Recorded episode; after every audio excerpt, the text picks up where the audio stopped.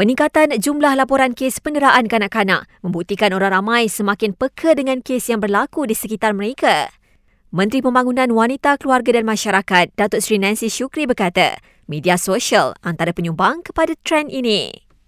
Kes yang dilaporkan terutama sekali ya, di social media ni memang cepat orang dapat uh, tahu kes-kes mungkin ada dia punya ni connection yang mereka dapat laporan yang begitu cepat sekali. Kes penderaan kanak-kanak yang dilaporkan tahun lalu meningkat 10% kepada hampir 6,800 kes berbanding tahun sebelumnya. Manakala setakat Ogos lalu, lebih 5,200 kes telah direkodkan tahun ini.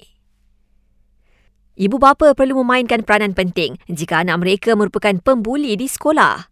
Penasihat NGO Monsters Among Us, Kaiser Ho berkata, ibu bapa perlu berbincang dengan anak-anak mengenai kesan tindakan mereka sebagai pembuli dan bagaimana untuk menghentikannya.